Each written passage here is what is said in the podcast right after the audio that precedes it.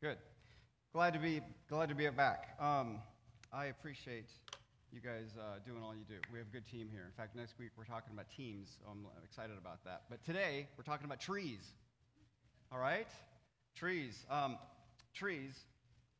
Because we are in a series of navigating our crazy culture, right?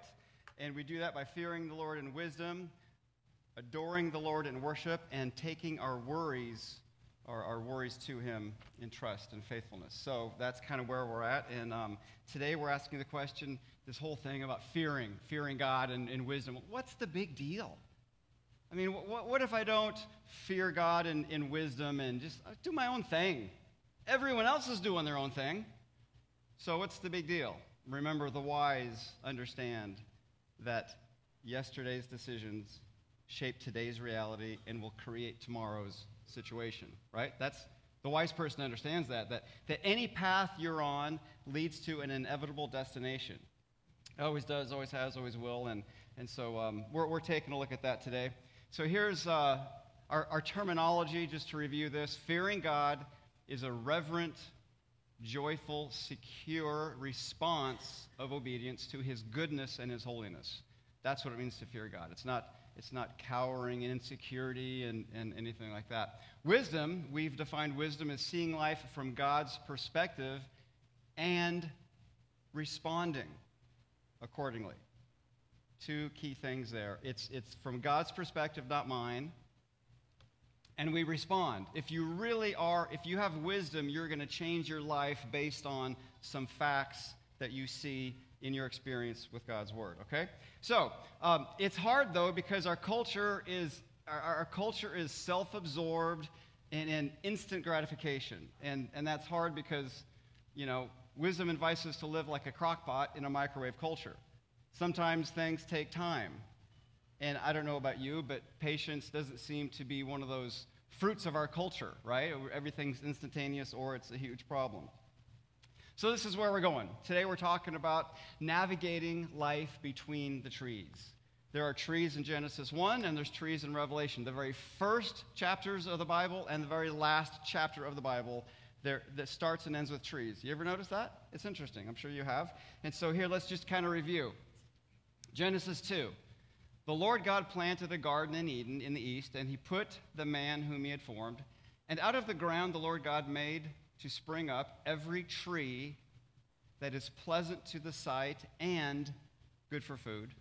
The tree of life was in the midst of the garden, and the tree of the knowledge of good and evil. Just a little sidelight here. Have you ever noticed the phrase there? Every tree that's pleasant to the sight. First, it's beautiful. Secondarily, it's good for food. Isn't that interesting? So there, there's your, your argument for the arts and beauty in the world. Everything, everything that exists doesn't just exist because of its productivity or um, its usefulness. Beauty is part of why God created things. But, but we're focusing on the tree of life and the tree of the knowledge of good and evil. Okay, that's kind of where we're going. And scripture goes on here and it says, um, He put them in the garden to keep it, and He said, You may eat of any tree of the garden, but the tree of the knowledge of good and evil you shall not eat, for the day you eat that tree you will die. So, uh, the tree of the knowledge of good and evil is really the, tree of wisdom. It's, it's understanding what is best for myself. And, and God is saying, you, you, don't know what's best for yourself. You, you can't make that call. You're not in a position to understand that. And so, anytime we try to make the decision to do what's best for myself, live according to my own desires, my own wisdom, we're really falling into the fruit of the tree of the knowledge of good and evil. And it usually doesn't end well, all right? And so, we come back to that perspective that life from God's perspective is to follow what God says. Okay, so um, it goes on here in, in, in, chapter 2 in Genesis, and it says, uh, A river flowed through Eden and it names the rivers. And then chapter 3 in Genesis, you, you know, maybe what happens there, there's temptation and sin. And, and um, listen to this Adam and Eve hide themselves. God comes into the garden. And so they hid from the presence of God. God said, Where are you? What have you done? And, and, he, and he said, Well, I heard you and I was afraid, so I hid. And, I, am naked and I'm ashamed. And, And, and so then curses come in, and, and God says to the woman, I will multiply your, chi- your pain and childbearing, and your desire shall be for your husband, but he shall rule over you. To the man, curses the ground. Thorns and thistles are now normal, and sweat of your, yesterday I was in my back little woods area, and I got nettles and sweat and thorns and thistles, and I'm like, yep, that's true. So this is, this is a picture of Genesis. There were two trees there. Tree of life leads to tree of life leads to life. Tree of knowledge of good and evil leads to death. And so there's a river. There's sin, hiding, fear, shame, and blame, and there's curses. Okay. But now you go to Revelation 22, and listen to this. Um, so I heard a loud voice from the throne saying, Behold, the dwelling place of God is with man. He will wipe away every tear from their eye. Death shall be no more, neither shall there be mourning, crying, nor pain anymore, for former things have passed away. So, the weird thing about Scripture is it starts with the possibility of death, curses, fear, and shame. And very quickly, it becomes the reality. Death, curses, fear, and shame become a reality in chapter 3. And at the end, death, curses, fear, and shame are no more. You and I don't live at the beginning, do we? Where death, curses, fear, and shame are just a possibility. And you and I don't live at the end where it's a past, former thing. It's, it is our experience. We live in a fallen world among fallen people. Have you ever been taken advantage of? Has someone ever stolen your stuff? You know what I mean? Or just been mean to you? We live in a fallen, broken world, right? And so um, that's a problem. And so we have, we have these two trees, Genesis and Revelation. Those are the two trees I'm talking about. I'm not talking about the two trees in Genesis, but between the beginning and end. And Scripture kind of has this duality focus. You know, you, you have Cain and Abel, you have Isaac and Ishmael, you have Esau and Jacob, David and Saul. In the end times, you have Christ and the Antichrist, right? And so here we have two, two trees the tree of life and, and a tree of death, and the choice is which tree are we going to pursue. And so to solve that, yeah, here's, here's Revelation. Um, there's only one tree, tree of life. There's no more tree of death. There is a river there, there is a river there. Instead of sin hiding fear, shame, and blame, you have uh, worship, and, and, and we see his face. It's really, really interesting. Um, this is what Revelation says. The tree of life, there were leaves for the healing of the nations. No longer will there be anything accursed. So there's no more curse. The throne of God and the Lamb will be in it. His servants will worship him, and they will see his face. What a contrast from hiding from God in the garden because of shame and fear to seeing his face and confidently standing before him, worshiping him. That's a good ending, right? So that's, that's the contrast there. These are the two trees um, between the beginning tree of Genesis and the end. Uh, that's what we're doing. And Jesus is in the middle. And I'm going to end today by making an observation that, that he was hung on a tree, cross, tree, okay? So we'll, we'll unpack that at the end. But ever since Jesus came, there are two kinds of people on the planet those that believe in him that are saved, and those that do not believe him and are not saved. Just, there's two kinds of people, right? There's another kinds of two kinds of people. There's the wise and the foolish.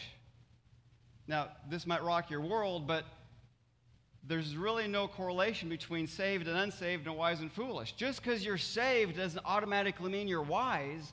You can believe in Jesus and be an idiot with your finances. You, you can burn all the bridges of your relationships. The Spirit of God will be like, no, no. But you can just march forward, right? Um, you ever see that bumper sticker? May the light from the bridges I burn guide my way not, not really a, a plan there. So um, I'm just saying, now there is godly wisdom and there's earthly wisdom, okay? We know that from James and Proverbs. And so, um, godly wisdom starts with being rightly related to God through his son Jesus. That's, that opens up godly wisdom. But, but there is earthly wisdom. Anytime I, I tune the valves of my motorcycle engine, I never go to Proverbs. I go to the manual. 0.012, you know, whatever it is. You know, and so, so there's earthly wisdom and there's, there's heavenly and godly wisdom. And And so uh, we're, we're talking about that. But um, life in the midst of these trees, you and I are in the middle, is we have a choice to make. Which tree are we going to eat the fruit of? Where do you get advice? How is that working for you? Is, is it creating stability, strength, endurance, or not? So, where we get our advice and the fruit of that advice is really significant. So, we're going to go to Psalm 1 now. John just read that. It's on page 448 in the, the Bibles in front of you. I almost said hymnals, but the Bibles. So, Psalm 1 is very interesting because it's in the book of Psalms, but it's not a song. It's, it reads more like a proverb. Okay, so Psalm 1 is very, very interesting. It's, a, it's actually a Torah psalm. We'll talk about that in a bit. But um, go ahead and read, we'll just read verse 1 here. Blessed is the man, and then three very progressively intensive descriptions who walks not in the counsel of the wicked, nor stands in the way of sinners, nor sits in the seat of scoffers. So, right away, first verse we have some pretty clear instruction on how to navigate life between the trees, right? Blessed is a person who says no to the advice and the lifestyle of the wicked. He does this, the righteous does this because he or she has a bigger yes. That's how that works, right? Anytime you make a decision, you say no to one thing, it's best to say no because you have a bigger yes. I, I want this, so I'm sacrificing that. That's the bigger yes is how you want to live. You don't want to live on just no's. No, no, no, no, no. You have a bigger yes driving you. So, what's the bigger yes? We'll answer that question in about four minutes. So, but note the plural and singular here. The man, blessed is the man. He's one guy. Blessed is the man. But sinners, plural, scoffers, plural. So, this one person has to stand against a, an assembly, perhaps a culture, a group. And that's always hard, right? But as we'll see, this person is not alone. Okay? So, um, this walking, standing, sitting, very, very interesting. Throws me back to uh, Deuteronomy. Check this out. You know, walking, standing, sitting in Psalm 1, Deuteronomy 6, you shall teach them, God's instruction, diligently to your children. You shall talk of them when you sit in your house, when you walk by the way, when you lie down, when you rise, 24 7 all the time. So it, it's almost like this author had this in mind that, and by the way, there's no really, there's no author attributed to Psalm 1, so whoever, but the author uh, is probably echoing this, God's word, 24 7, focus on it and I love this. It's, it's, it doesn't say you shall teach them at your formal breakfast devotional time with your children. It, it's sort of just a way of life. Like at any time, be ready for a teachable moment. Oh, hey, well, do you know why this happens? This, this is what God's word says. Or do you know about this? And, and so it's, it's a different thing. There's a book that I read years ago called Everyday Talk. And, and some concepts in books you read and it's pretty impactful and you take a concept and it just it's with you forever and so it's been a while since i read it but i got one idea from this book and it has stuck with me forever especially as i raise my kids one of the premises of this book is that children in your home learn more about theology from your offhanded small talk and your comments than they ever will through your formal breakfast devotional time and I let that percolate into my mind, and I started to, to kind of listen to my own comments as I'm driving. I, have probably told you this joke before, but you know, um, dad usually drives the kids to school, and one day he's sick, and so mom has to drive the kids to school, and halfway to school, from the back seat, the kids are like, Mom, where are all the idiots? Okay, anyway, so. Um, and so, okay, so the kids are learning. Dad thinks other drivers are whatever, okay? But, um, so, so I remember once I saw this billboard. It was, it was about abortion, and it said, you know, when, when you have an abortion, something inside dies. And it's just, you know, a dark picture. And, and so I just driving down the highway, I said, guys, look at that picture. What, what do you think that means? Just small you know just small ways to open conversations or or even when something especially when something unfortunate happens and, and watch your comments because you're instructing them is god at work through this unfortunate situation Well, we say he is, but what do our offhanded comments teach our children? Super convicting. So, anyway, I, I, I, love that concept, but I think that's kind of what's behind uh, Psalm 1 here. So, uh, blessed is the man who, look at this, walks, stands, sits. We're going to dig into this. Walking means how you live morally or ethically.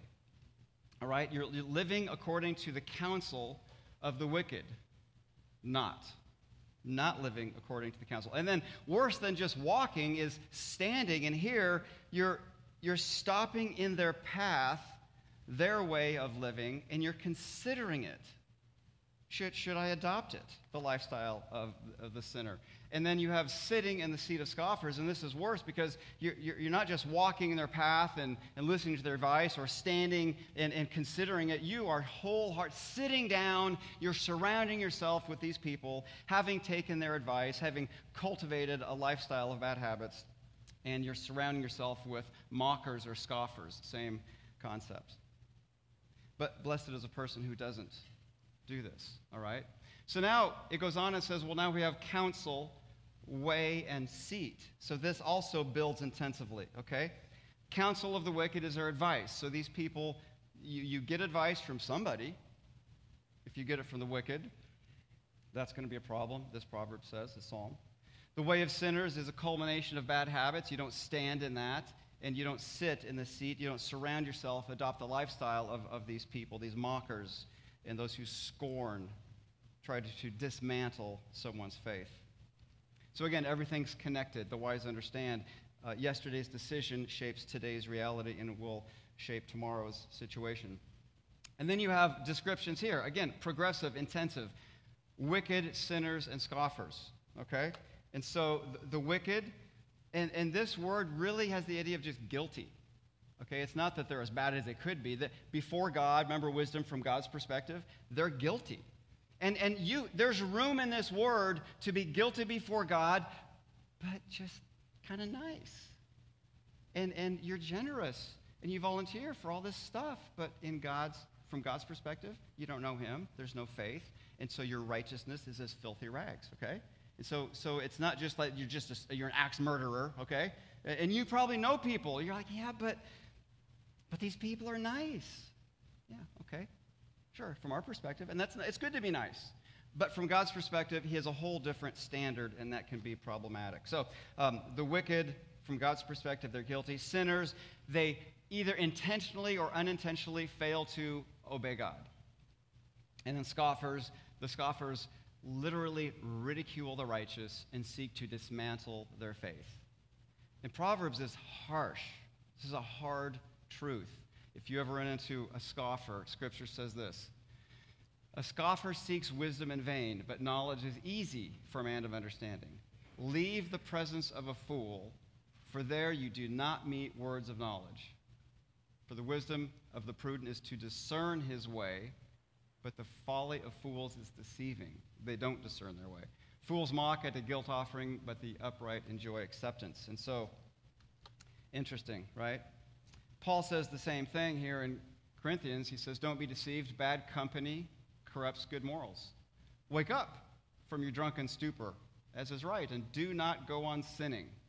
For some have no knowledge of God. I say this to your shame. He's saying that to a church, right? I always thought that was interesting. Stop sinning. You wouldn't really think that, that somebody would have to say that, but it's probably good he did, right? Stop sinning. So, have you ever seen the phrase, heard the phrase, show me your friends and I'll show you your future?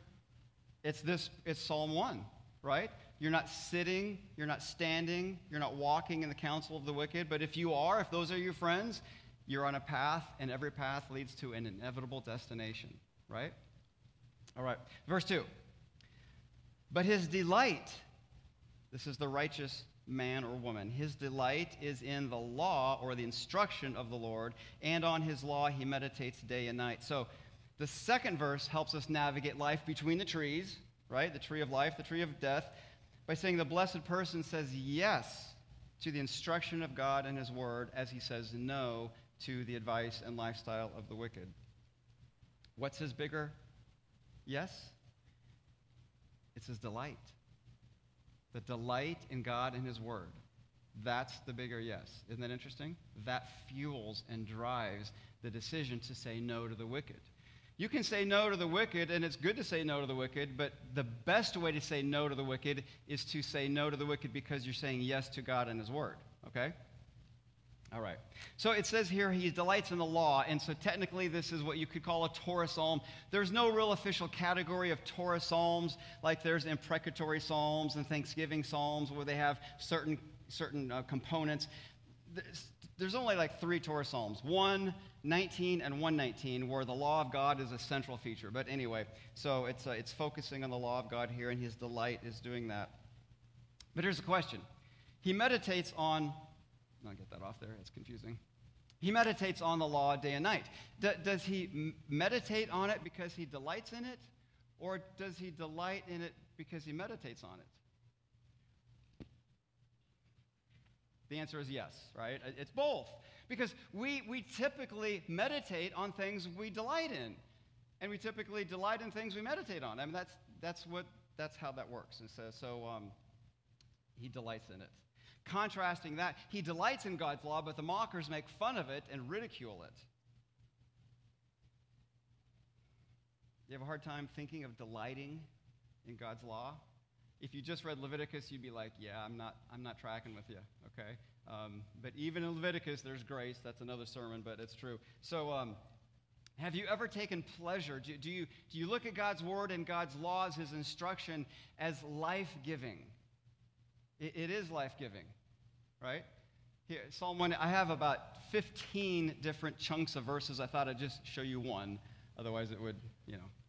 Even though princes sit plotting against me, your servant will meditate on your statutes. Your testimonies are my delight. They are my counselors. That's where I get my advice, your testimonies. And they have proven true, and they've delivered him in the past, and he's under threat, and he's facing tension, and he says, I'm going to meditate on your statues because they are my delight. That's where I get my advice. And that is a path that we're talking about here, all right? So um, sometimes we find it hard to, to delight in God's laws and his word because our culture has frankly replaced God with our own way. We do life our own way right? It used to be uh, before the 18, 18th century, Christians would read God's word and they would place the story in the story's context. After the 18th century, with Romanticism, literalism, the Enlightenment, and Kant, Immanuel Kant, you said you can't know. That's the easy way to remember that. But anyway, you know, the uh, reason and, and, and uh, mysticism, everything, everything became a big question mark. But ever since then, we read biblical stories and we put it in our own context and our culture. We have become the deciding factor in what the story means, not the original context. That, if, if, you know me, that's why I'm a big fan of backgrounds and cultures and placing it in the context of Scripture. What does it mean to them? And then from that, we pull out the timeless truth. And sure, it applies to us, but, but it's in their setting. It, it meant something to the original audience. And if we don't understand what the original author, said to the original audience, we're going to probably subconsciously force our own cultural issues onto the text, and then things get strange. All right? So we measure the scripture story by our own story, just like the Pharisees. They, they changed it. And so it's, it's hard when you read God's word and, and, and you're faced with a choice like, I, I think I need to change me? No, no, no. I'm going to put the story in my own culture and have my own cultural values reshape the story, and now I'm fine. I don't have to change. I'm fine because I've changed God's word. And that's dangerous. So we sometimes will read God's word and we run into a brick wall spiritually and we realize I need to shift my thinking, my living, my values, and that is hard. And only those that submit to that are on the path of the tree of life and wisdom. Those that reject it, spit in it, and ridicule it are the fools who embrace the tree of the knowledge of good and evil, thinking that I'm going to do it my own way. And it's each decision leads to a different destination, right? So um, he goes on here in verse 3. He says, well, let me back up here and say this. So, someone who is successfully navigating life between the trees, he's saying no to the advice and lifestyle of the wicked, he's saying yes to delighting on the law of God. That person is like a tree. Like a tree. That yields fruit in its season, and its leaf does not wither. All that he does, he prospers. So, he's like a tree. That's a big tree, right? So um, I love, I, I, think, I think the, the, author has like a big healthy tree in mind here, not like, you know, Linus's little Christmas tree. We're, we're not talking about that. Um, so the location, it, where? It's planted by streams of water. And I think it's interesting that, that Paul picks up on this. Oh, there's another tree. So your pastor's a tree hugger proof. We were a couple weeks ago in the redwoods, and that is just a gigantic. Those trees are just huge. It's just ridiculous. It's just, and and you know, this is like if you've been to the Grand Canyon, you take a picture, it just it doesn't work, right? If you were there, you'd be like, oh. it's like a movie set. I'm waiting for the the, the stormtroopers on their little you know jet ski things, and like anyway, um, pretty cool. So um, that's there's trees like a tree. So it's by streams of water in uh, 1 Corinthians, Paul says this What is Apollos? What is Paul? Servants through whom you believed as the Lord assigned to each. I planted, Apollos watered, and God caused the growth. God grows. We water, we plant. God is the one who grows. Okay?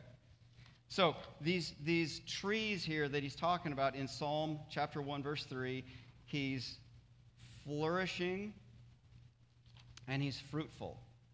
Uh, Galatians 5 says, The fruit of the Spirit is love, joy, peace, patience, goodness, faithfulness, kindness, gentleness, self control. Against such things there is no law. Those who belong to Christ Jesus have crucified the flesh, have crucified the flesh, have crucified their desire to live life their own way. They have run into that wall and said, I cannot make all the decisions for my life according to my own wisdom. I submit to your wisdom. I want to have the path of righteousness and wisdom. So he's like a tree. Anytime Scripture says something is like something else, well, you have to think, well, what, what characteristic does one have that bridges over to the other thing? So, how is the righteous faithful like a tree?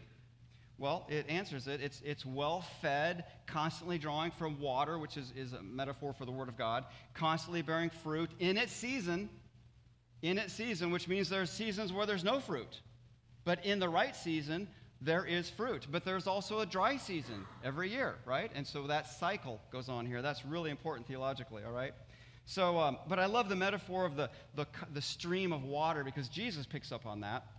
I don't know if he was thinking about this, but um, remember what he said what comes out of a person is what defiles him. For from within, out of the heart comes evil thoughts, sexual immorality, theft, murder, adultery, coveting, wickedness, deceit, sensuality. He keeps going, envy, slander, pride, foolishness. All these things come from within. But then he says, if anyone thirsts, let him come to me and drink. Whoever believes in me, out of his heart will flow streams of living water. So, the beauty of this metaphor is you don't have to be like, oh, I have to move. I have to plant myself by a stream so my tree roots can grow. We, through belief in Jesus, He creates life within us where there was death and corruption. And now the streams of life flow from, from within us because of Him. Isn't that beautiful? It's an amazing, powerful thing. So, um, this is uh, 2008. I don't know if you remember this, but that was the year there was a storm. And we lived in Elkhorn at the time and had just planted six new trees. They're like six foot tall and, and you know, kind of stick scrawny things because that's how you buy them. And, and I dug the whole pit and you stick them in there, you water, and I stake. I think I staked them down. Anyway, um, but we had this, this storm here and we lived, the, the tornado siren is, is literally like probably 10 feet from my front door. It was like right by the driveway. So it was painful. And that thing starts going off, and black clouds are coming. 115 mile an hour straight line winds. And it shredded phone poles, and the cornfields were like disappeared. And so I, I run out to these little trees with my box of twine, hammer, string, and I'm going to quick try to tie them down. And I'm getting one or two down, and all of a sudden that black wall hits, and my all my stuff in a cardboard box literally was just gone, just. And I look and I see Donna And she's shouting. I couldn't hear a thing, just this roar, right? It was incredible. And so I ran in and ducked for cover, and we had a trampoline. And there's a funny story there. I have an ER doctor friend who, like, like I've got, whatever you do, don't get a trampoline. They're dangerous. Okay, when we won't do it at a garage sale. I was like, I found a trampoline for 20 bucks. Like, buy it. Anyway, so we bought it. We set it up, and it was okay. It was fun. But the wind came and literally dismantled it. We found pieces, like a spring here, a spring there, an aluminum leg there. It just shredded everything. And these trees, because they were freshly planted in that ball and socket kind of thing, they all literally just whoop, flat to the ground. But they didn't break because they're so so the next day i went out and put them back up. They're still there to this day. So that was only because they were fle- freshly planted. I don't think there's a spiritual analogy there but anyway. So um, it's a storm and so some storms withstood i mean some trees withstood that storm. They were strong and the roots were deep. Other like young little ones they just bent over and they could come right back up. So um, but all this tree stuff is one reason why we have the, the symbol of grace life. Is a tree. We want to be well grounded in love, Ephesians says, and, and rooted in, in God's word, right? We want to be resilient and, and withstand the storms of life, which are painful. And if you've been with us for any time, you know there's people in our congregation getting banged around with physical things, and, and there, there's pain. This is a fallen world. We're between the trees, right? And so we want to be resilient and grounded and strong. And also, we want to be gracious enough with one another that when someone's not bearing fruit, we don't start saying, Well, you're probably not saved. How much? So, at the same house in Elkhorn by the Siren, we had a tree there. It was two or three years after we moved in that we saw apricots on it. And we're like, It's, a, it's an apricot tree. I didn't know that until the apricots showed up because, you know, apricot kind of finicky, the, the, the, pollen, the weather, whatever, it's a big deal, it, it, it's hard. And so, he, was that not an apricot tree the first two years when it bore no fruit? No, it was still an apricot tree. See where I'm going with this? So, so be careful with other believers and, and theologies that, oh, you're not bearing fruit. You probably are not a Christian. You maybe lost your salvation. Now, you zoom out enough, and sure, people who don't know Jesus aren't going to bear fruit, but I'm pretty hesitant to start judging people on, well, it's been 30 minutes since, you know, Bob hasn't displayed fruit. It's been 30 days. How long do we go? Uh, that's for God to decide. You see what I'm saying? And so, so um, I have enough problems of my own. But anyway, so, so the apricot tree was an apricot tree. The point is the fruit come in its season and there are seasons of life that are dry and difficult. And when you're in those seasons, you're just like, Lord, would you, would you give me strength and endurance? And, and, and, and we find that in His Word and with fellowship with other people. Because this guy, the man, is resisting the community of sinners, but he's not doing that alone. All right, we'll get to that verse in a second. So, anyway, this whole tree thing, and that's why, you know, our values here, we, we're, we're grounded in knowing God and His Word. We love God through Bible study and prayer. So basically, we experience God's kindness and we extend it. That, that's what we're about, right? The whole, it's a simple, simple thing. We experience God's kindness through His Word. We respond to that and extend it to other people. So that's kind of where we are. Um, so moving on. The fruit, I've already said this, but it yields fruit in its season, which means there's a season where it's not yielding fruit. So be gracious with yourself if, if you're from the perspective of, you know, I'm supposed to be this dynamic Christian 24 7 every day. There are seasons where it's dry, that it's not exciting. It's, every day is not this exciting, triumphant, victorious Christian thing. There are seasons where God might seem distant, right? What do you do? What do you do in marriage when things, well, well you, you keep going and those the emotions come and those emotions go. And, and so don't read too much into a season where there's no fruit. Now, if season, maybe you sense this should be a season of fruit and there's no fruit, well, that's another matter. And then you, you know, you dig in and talk to a good friend and go, uh, help me out from your perspective. I'm missing something. And you can chase that down. So uh, you can go, obviously, in extreme both directions here. But fruit is normal. You get a good tree by streams of water. Fruit is normal, right? but it's not every day, it's not every season. There are seasons for. You get what I'm saying with that? So it's, it's just kind of a, a wise balance there and understanding uh, that. So We don't want to scold a friend for, for not producing fruit. How about we, how about we be gracious to them and, and point them to Jesus, who's the one who produces that stream of living water? That, that's probably where we want to go. Nurture and love the person. So maybe you're in that situation and, and there's somebody that they should be producing fruit and it's driving me crazy. It's been too long in my estimation. So you pray, Lord, give me patience as we wade through this and I wait for that person to grow or, or that person to bear the fruit that I think, in my wisdom, they should be bearing. And um, we already talked about this last week or the week before that the scolding, wagging fing- finger probably isn't going to contribute down that path. All right, but it says he's going to be prosperous, right? And um, why is this tree prosperous? Because we tend to act like we think, and this person is thinking on God's word. He's meditating on God's word. She's meditating on God's word, and so the thoughts shape the actions. And so um, it's not prosperous like lots of money. You're not going to open your garage door like you know have a pallet of cash. Uh, that's not how this works. This is prosperity and fruitfulness from God's perspective, just like wisdom. We see life from His perspective. We see prosperity from His perspective.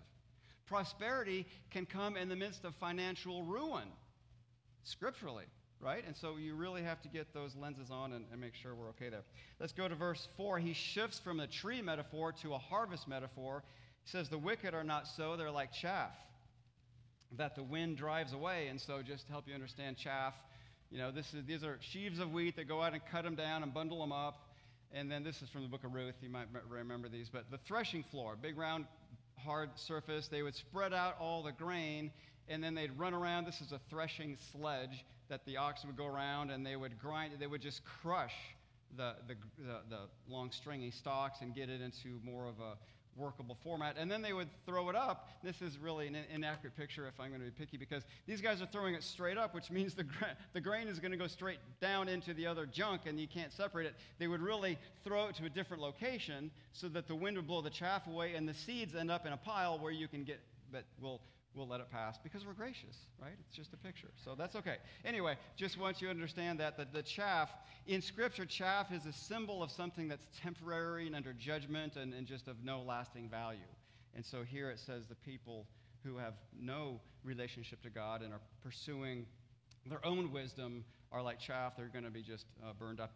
Even if they're good people, their goodness on earth might impress us, but before a holy God, it's like chaff right?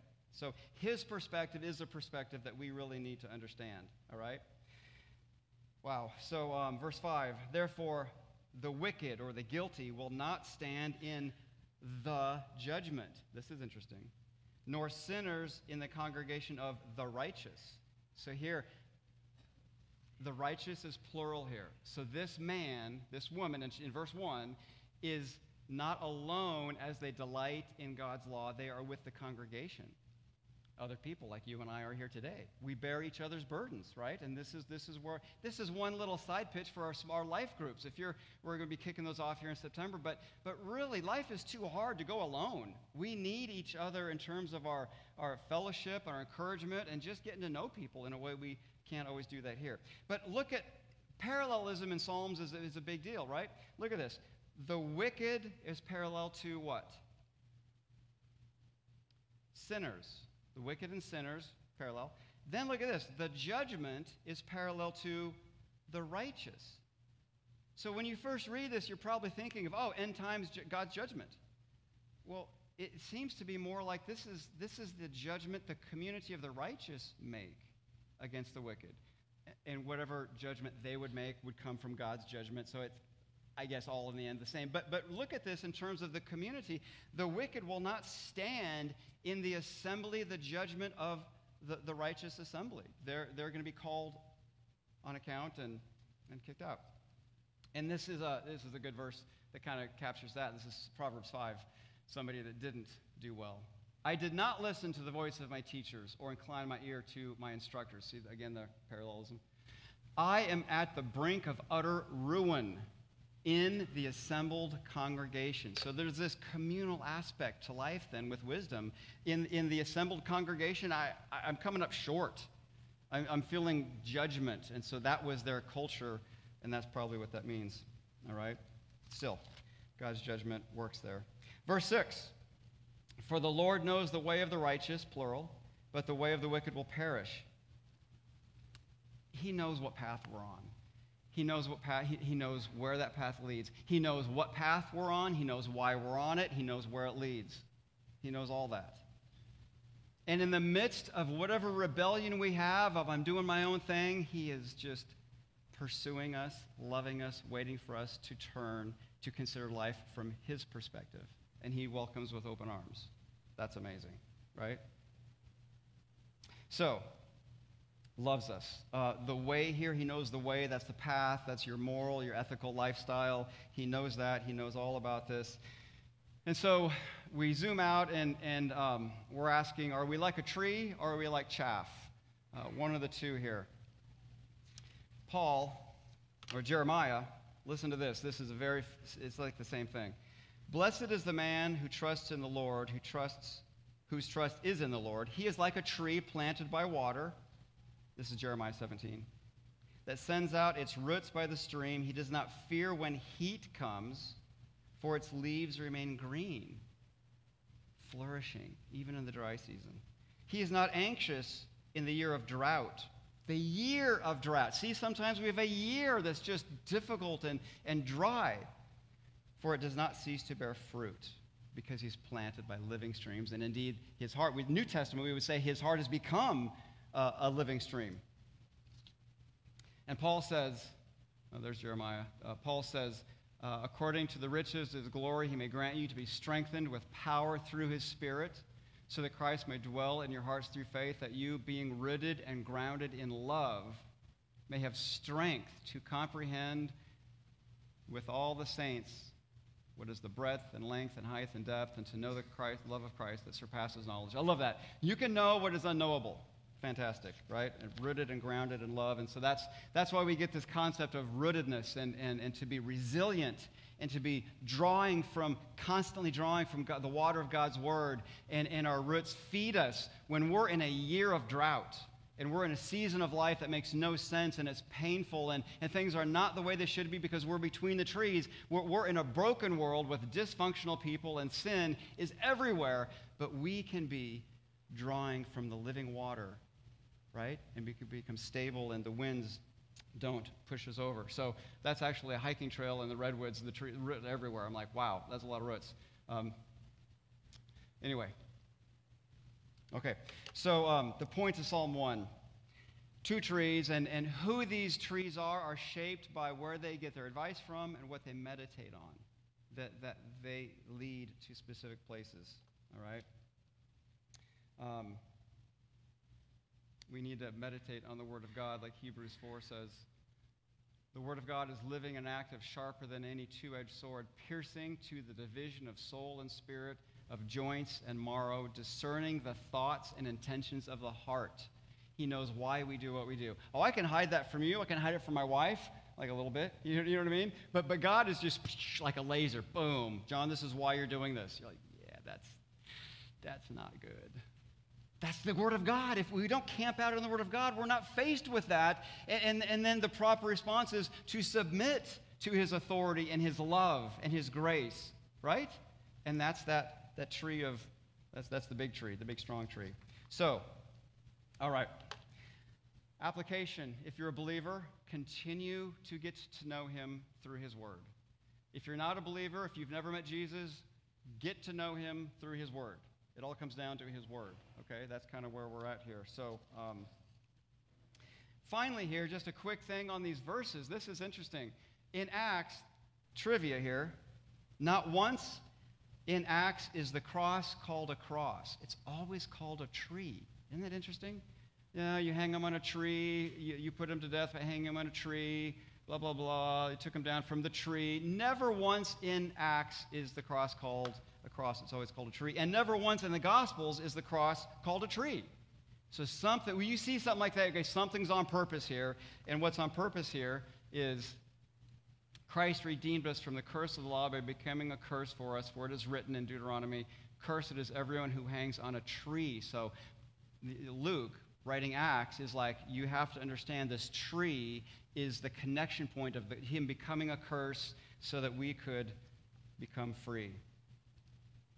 All right? And so, um, again, that's, um, that's where we're going. I'm going to read this here too first. The righteous person is like a tree.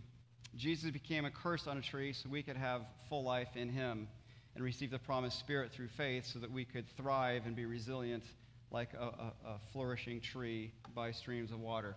And so that leads us to some key questions here. We always like to end our service with a minute or two of thought because our microwave culture doesn't do that much, right? So, how is the company you keep shaping your access to streams of living water? Where, where are you getting advice? Who are you walking with, sitting with, standing? Where do you get advice and what values are you adopting?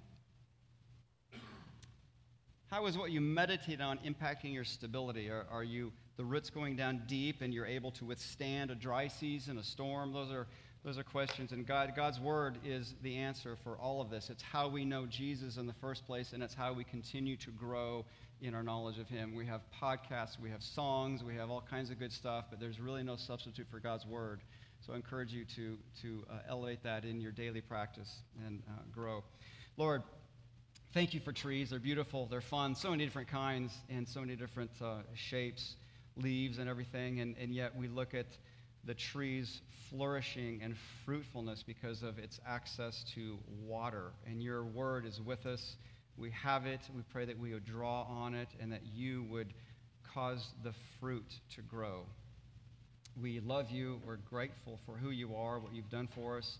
And uh, we live in a very difficult culture. It's fast, it's furious, it's very materialistic. We pray that you would elevate our eyes in our own circumstances to see you at work through our situations in life. Amen.